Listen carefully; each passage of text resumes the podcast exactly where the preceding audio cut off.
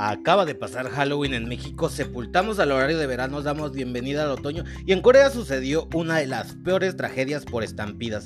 También hablamos acerca de la flor de cempasúchil. Mito realidad, es de China, es transgénica, hoy en el episodio 128.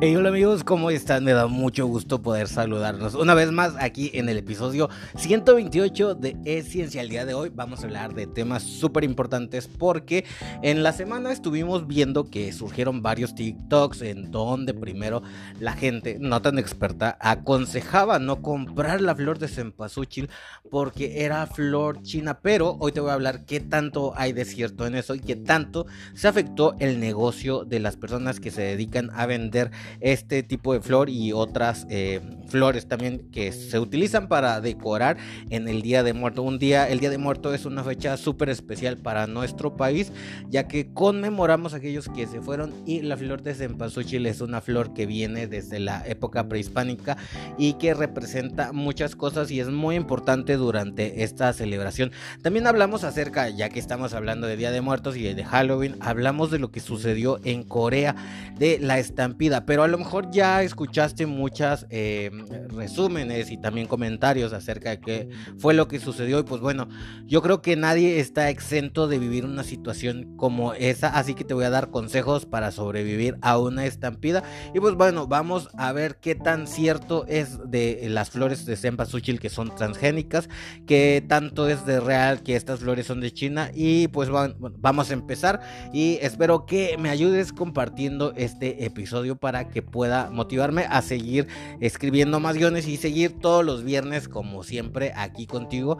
Y bueno, vamos a empezar de una vez, así que compártelo y acuérdate de, seguir, de seguirme en mis redes sociales, en la mía que es Víctor Hugo Lucas Carlos, así como tal en Facebook, y también en el Facebook del el canal que es, es Ciencia, así como tal lo van a encontrar. Y pues bueno, ahora sí comenzamos con el episodio 128.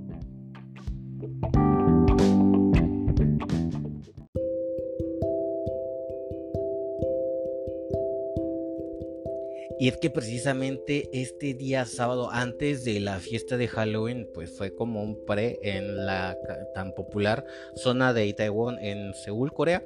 Sucedió este, pues, ¿cómo le podemos llamar? Una tragedia que ha sido muy sonada en todo el mundo, ya que hubo muchísimos muertos. Y pues bueno, a lo mejor la información ya la tienes. Esta fue una, eh, te lo voy a resumir aquí muy rápido, porque es importante, porque eh, está sucediendo un fenómeno eh, podríamos decirle, sociológico, y es que la gente después venimos saliendo, o todavía algunos no, de la pandemia, casi tres años, imagínense, de estar encerrados, hay mucha gente, y sobre todo en las grandes ciudades, que sí la vivió muy duro, y entonces eh, esta celebración significaba prácticamente decirle adiós a todo ese encierro, había mucha emoción, la gente, sobre todo los jóvenes, que en este caso fueron muchas personas jóvenes de 20 años, que fallecieron desafortunadamente, afortunadamente en una estampida que según las teorías no tan oficiales estaban indicando que un famoso iba a estar en ese callejón y lo que pasa es que si no conoces Itaewon porque no sé, no eres fan de Corea o porque realmente estabas desconectado de esta noticia y que está sonando casi en todos los periódicos, tele, las televisoras y todo, de hecho en todos lados veíamos, puedes buscar ahorita Itaewon en tu navegador favorito y vas a encontrar toda la información, pero es un callejón que es muy popular en esa zona y en la ciudad de Seúl en Corea donde eh, hay muchos bares, es como, aquí barrio antiguo, ¿no? Pero allí más reducida la calle y no tiene salidas. Y lo que pasa es que ahí estaban festejando la gente disfrazada. Y se corrió la noticia de que había uno de los unos famosos que iba a estar ahí mismo y que desgraciadamente también falleció esta persona. Bueno, y es que el actor Lee Ji-han eh, también murió en esta estampida desafortunadamente. Y bueno, no vamos a hablar acerca de las causas, que si hubo una mala organización, que si las víctimas tuvieron la culpa al acudir a un eh, festejo tan masivo, porque si ves las imágenes había demasiada gente. No vamos a tratar de revictimizar a las víctimas, ya que pues a lo mejor sus familiares, no a lo mejor es muy probable que sus familiares estén sufriendo mucho esta pérdida. Yo siempre siempre he dicho que una pérdida cuando es una persona um, muy joven se siente muchísimo más por todo ese futuro que nosotros pues llegamos que pudo lograr llegar a tener todo ese éxito, ¿no? Entonces, sí se sienten, todas las pérdidas se sienten, todas van a ser difíciles, pero de una persona muy joven se siente muchísimo más. Y es en este momento en donde ahorita se están levantando las restricciones de la pandemia, donde es importante que nosotros aprendamos a cuidarnos. A lo mejor esa parte de cómo salir a la calle, cómo ir a eventos masivos, eh, se fue perdiendo un poquito porque pues estuvimos bastante tiempo encerrados, sobre todo en las grandes ciudades hubo muchas restricciones donde no había conciertos, no había actividades y ahorita que se está retomando pues a lo mejor no se tiene la organización adecuada, pero bueno, en este, en este episodio yo les voy a hablar más que nada eh, de pues algunos consejos de cómo sobrevivir, sobrevivir durante una avalancha humana.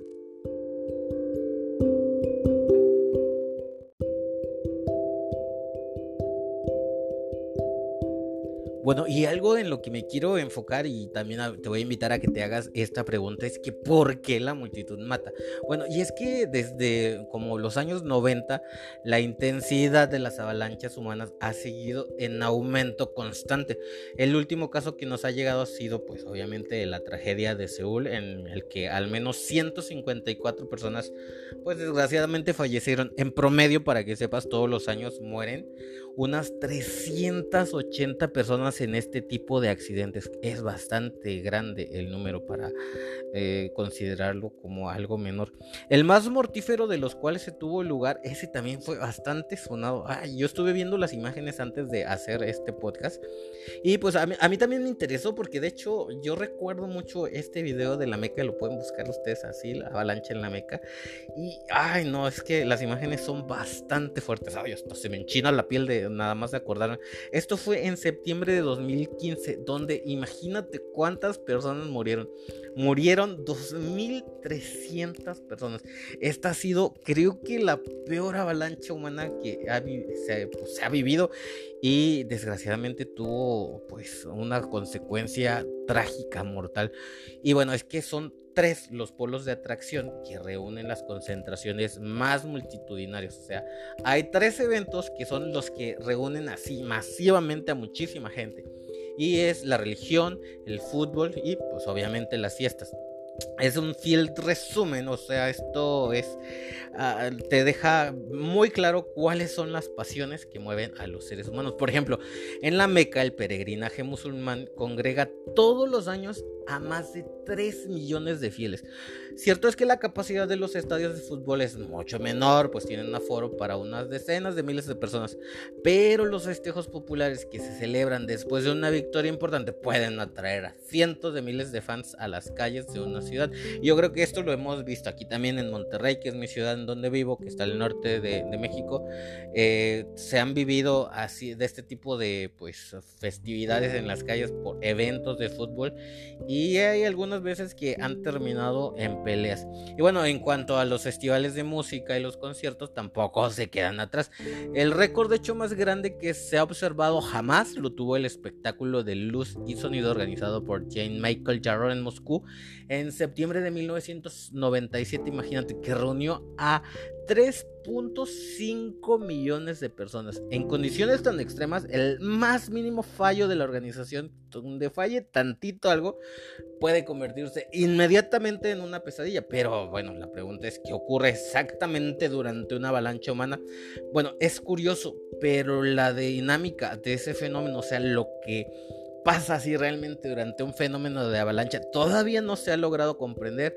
Hasta hace muy poco, en 2006, eh, una nueva tragedia dio pautas para que los científicos pues se dedicaron un poquito más a estudiar qué es lo que sucede en una avalancha humana.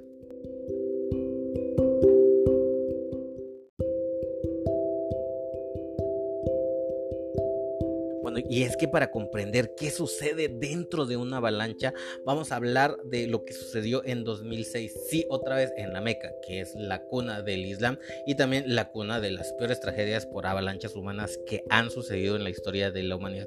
Pero bueno, en 2006 se produjo una estampida de gran magnitud que causó la muerte de 362 peregrinos musulmanes ahí en la Meca donde te estaba contando.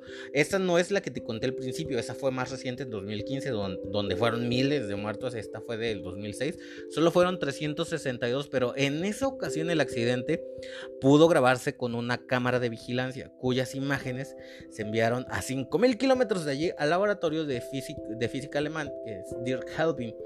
Gracias a ese video, el investigador Dirk Helbing, que es especializado de hecho en comportamiento de masas, logró encontrar la clave del misterio, el temblor de, multitud, en inglés crude quake. Bueno, y es que ese temblor de magnitud se trata de un fenómeno colectivo que se produce pues de manera espontánea cuando el montón de gente alcanza un límite crítico que se sitúa entre a los como seis individuos por metro cuadrado. o sea, ese es el límite ya cuando está por explotar esta avalancha humana. Cuando hay seis individuos encerrados en un metro. O sea, ya es bastante crítico. Es ahí la clave. Y ojo, quiero que te quedes con ese dato. Pues bueno, en ese nivel de congestión los contactos físicos entre los cuerpos son tan intensos. Imagínate en un metro cuadrado estar ahí con seis personas y no te puedes mover. Ya me estoy sofocando nada más de imaginármelo. Pero bueno, ese, ese, esa cercanía provoca que con el más mínimo movimiento se desate una ola de estampida que se propaga a través de la magnitud. Ya nada más de estar hablando me da ahí como que se me enchina la piel porque me estoy imaginando literal estar en esa situación. Digo, para mí es, ay, no, sí, es bastante difícil al momento en que estuve recopilando esta información hablar de todo esto porque no sé, yo tengo la imaginación muy grande creo y me imaginé todo así como en primera persona y sí está bastante cañón eh, pues eh, eh, imaginarse nada más estar en una avalancha, yo creo que es nada en comparación con estar ahí. Entonces, te estaba hablando de que si estamos ahí reunidos seis personas en un metro cuadrado, el más mínimo roce va a producir que se produzca una ola, una onda de estampida humana, esa onda de choque que es semejante más o menos a las sacudidas de un terremoto, de un temblor, un temblor de tierra de los normales hacen que las personas se caigan al suelo y se vean sometidas a presiones físicas literal aplastantes. Y pues esto, esto, desde que se hizo este descubrimiento, pues se detectó sistemáticamente lo que empezaron a llamar los investigadores como temblores de multitud durante estambidas letales, como también la que tuvo lugar en el Love Parade. Y aunque cada vez se conocen, pues obviamente más datos sobre todos estos fenómenos, todavía no se ha encontrado ninguna solución para frenar una estampida una vez que se pone en marcha. Es decir, hasta ahorita. Y, ojo con este dato, hasta ahorita no hay nada que pueda detener una estampida cuando ya inició. Entonces, eh, por ahí, y, tiene que ver mucho con lo que sucedió en Itaewon, porque se estuvo culpando un poquito el gobierno, a la respuesta que no fue rápida, a, a, todo. Y a lo mejor sí tienen parte de culpa, pero ya no se podía hacer nada cuando la estampida había empezado. Ya todo estaba servido para que fuera un desastre.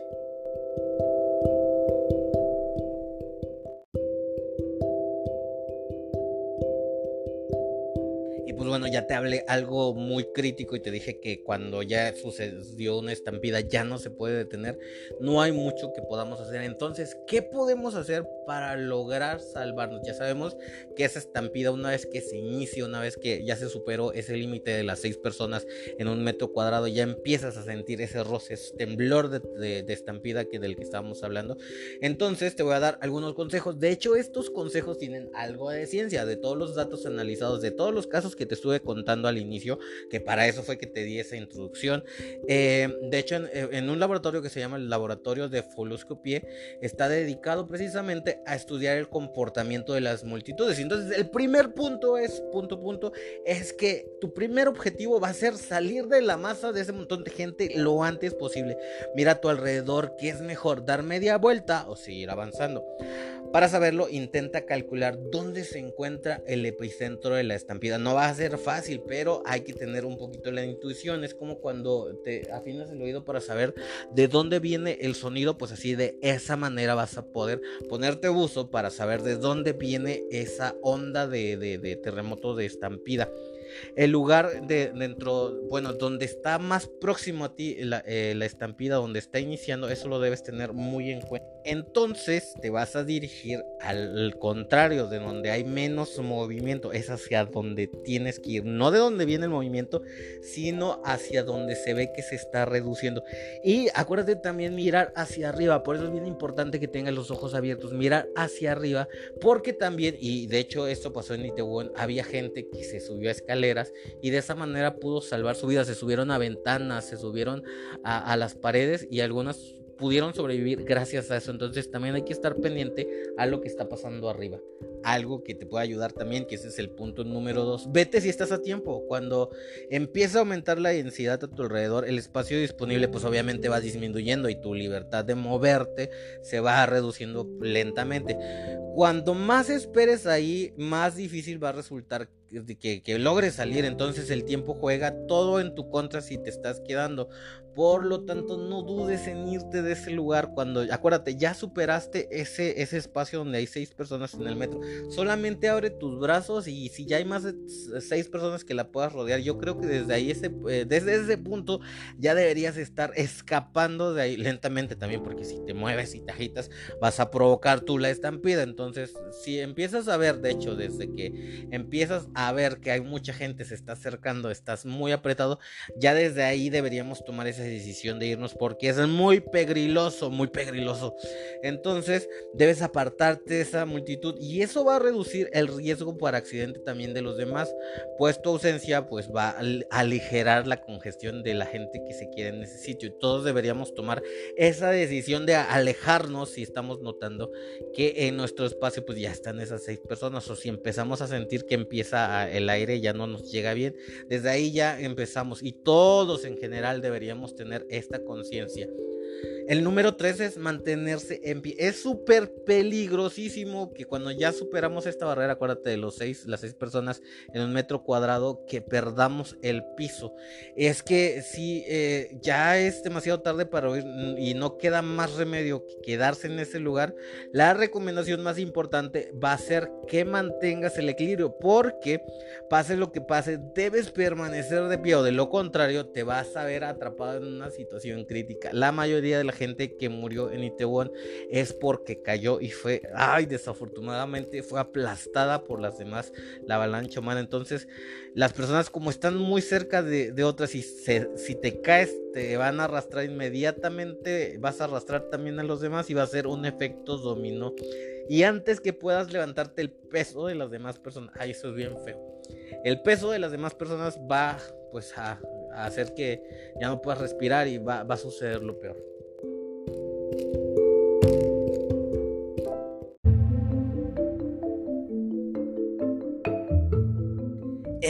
4, el oxígeno.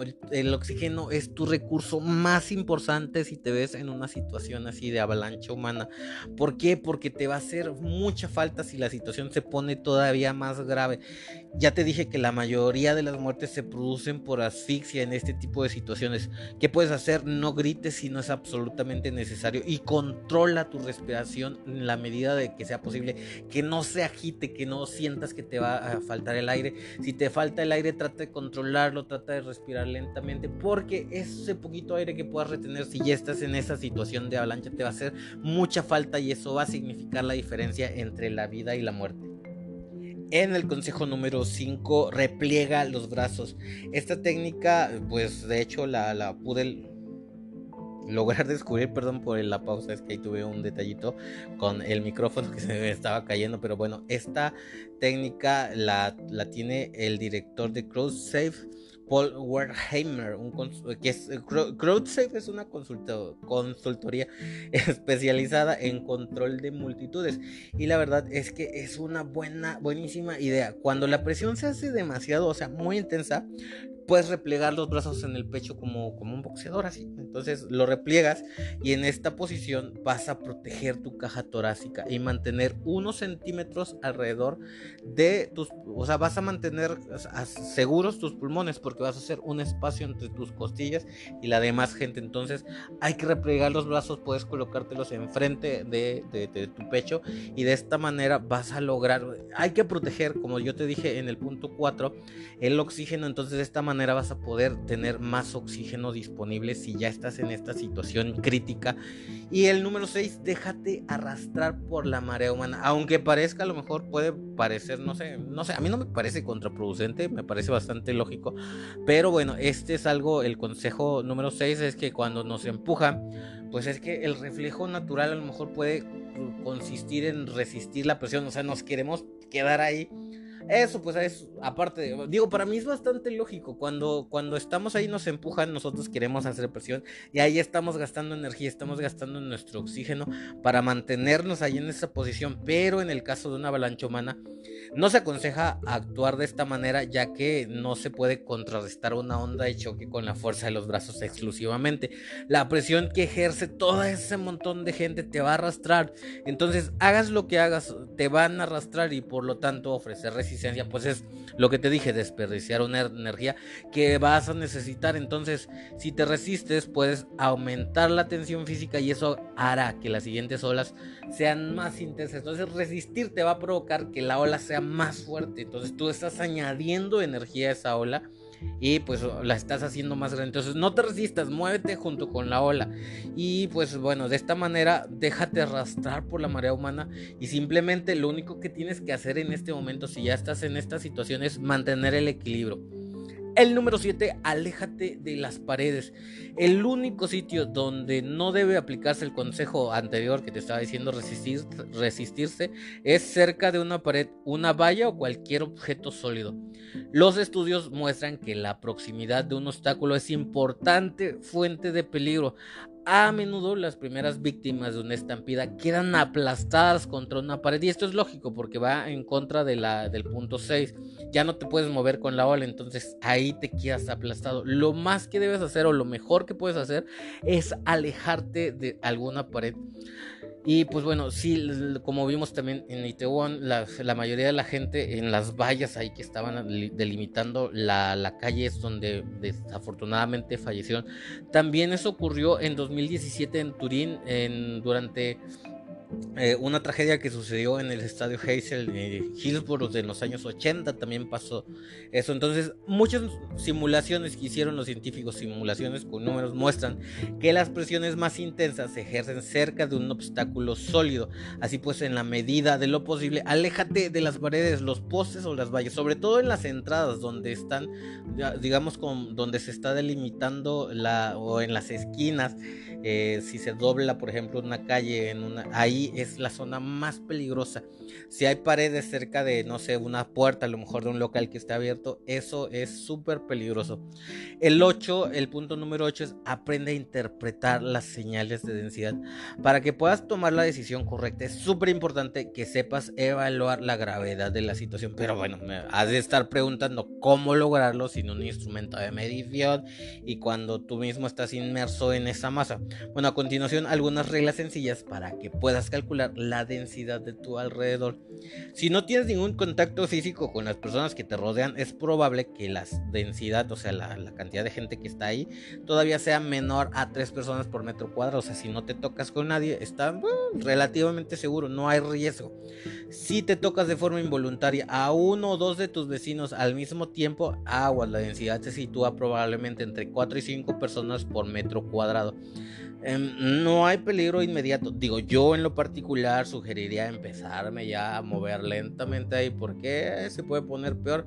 Pero pues bueno, ahí esa es decisión. Por eso es bien importante que podamos tomar estas decisiones. Y si los movimientos de tus brazos se ven obstaculizados de tal manera que te cuesta acercarte la mano a tu rostro. Y yo lo he vivido, de hecho, esta situación. Ahorita que me estoy acordando, si he estado en más de una ocasión en una situación similar de esto. Y ay, qué miedo entonces, si, si, si solo el hecho de poder tocarte tu cara ya te es difícil eh, dentro de esa aglomeración, aguas, ya estás ahí, ahí va a haber peligro, ahí va a suceder algo. Punto número 9. Si ya estás en una situación de pánico, ya empezó la estampida, ya no pudiste hacer nada en estos momentos, eh, es bien importante que podamos eh, ver hacia dónde es la dirección donde podamos huir del peligro.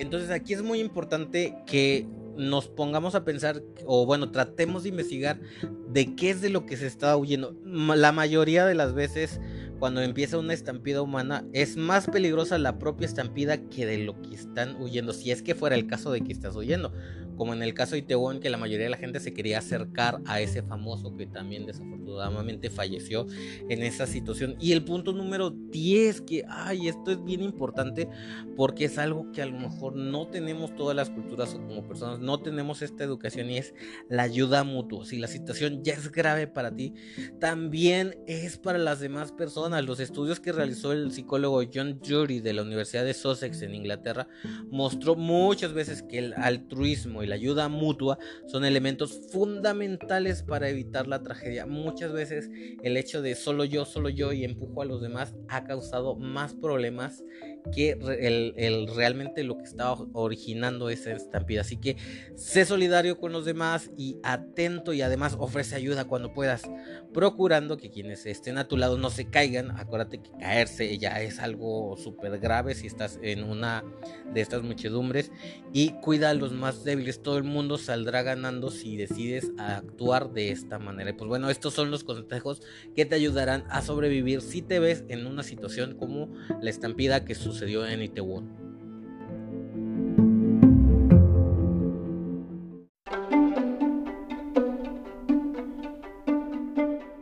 Y bueno, toca hablar del Cempasúchil. ¿Qué tanto hay de real que el Cempasúchil que se usa en México es chino? Y pues bueno, los TikTokers lo vuelven a hacer. Y es que hoy una vez quisiéramos despegarnos de Soy Kuno, pero siguen haciéndolo. Y es que, mira, te lo voy a decir bien fácil. Los TikTokers sí tienen la culpa, pero tú también tienes la culpa. Y es que nosotros alimentamos el, algoritmo, o sea, la inteligencia artificial que recomienda a esos. O sea, nosotros somos parte de hacer famosos a esas personas. Y muchas veces la gente solo está buscando el like para lanzarse a la fama. Porque obviamente todo el mundo quiere esa vida fácil que tiene la gente que está en lo más alto, que se hizo eh, famoso haciendo TikToks con pura tontería, como uno, con otra, otra, otros tipos de TikTokers que no enriquecen ni nada nuestra sociedad, pero nosotros lo estamos alentando.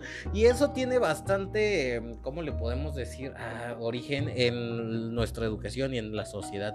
Entonces es como cuando dicen que los mexicanos, o bueno, la gente tiene a los gobernantes que se merece, pues así, tenemos a los TikTokers que nos merecemos. Y es que precisamente por eso mismo es que esta gente se hace tan famosa y entonces muchas veces da la información mal. Y hace poquito estuvo apareciendo en TikTok un video donde recomendaba que no compráramos la flor de cempasúchil, es, es amarilla porque viene de China y que pues bueno, estábamos afectando al campo mexicano. Y es precisamente porque está afectado el campo mexicano que vemos esas, esas flores de cempasúchil. Y te voy a explicar aquí bien rápido, es que la mayoría de los productos que se siembran en el campo mexicano son productos híbridos que las semillas se compran de Estados Unidos y no, no viene de China.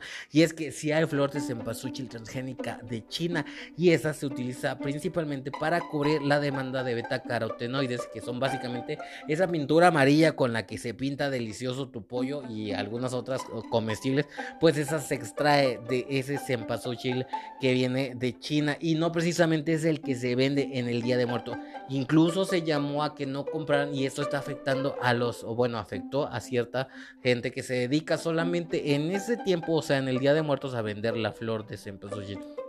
Pues bueno, el resumen rápido aquí es que no, esa flor que siembran los floricultores en México es una flor híbrida que compraron las semillas en Estados Unidos, que básicamente son mezclas de, ciertas características de una flor y otra que pues, van a ser más vistosas, van a durar más, y es la que se utiliza para decorar. Y la, la semilla, o bueno, el transgénico chino, ese se utiliza para pintar. De hecho, hay otros países que tienen una. Antes, México, de hecho, era el principal productor de flores de cempasúchil para obtener tinturas, tintes de, de color el color amarillo, pero ahora esa producción se ha trasladado para países de Asia porque desde hace muchísimo tiempo no hay ayuda en el, al campo mexicano con esa idea que tienen este, a lo mejor nuestros políticos de incentivar a que vengan otras empresas a explotar nuestros recursos, se ha descuidado al campo mexicano y no en esa área, en muchísimas áreas más y bueno, ahí está la verdad, no creas todo lo que ves o lo que escuchas en TikTok, pregúntate, sobre todo en TikTok, pregúntate las cosas que estás viendo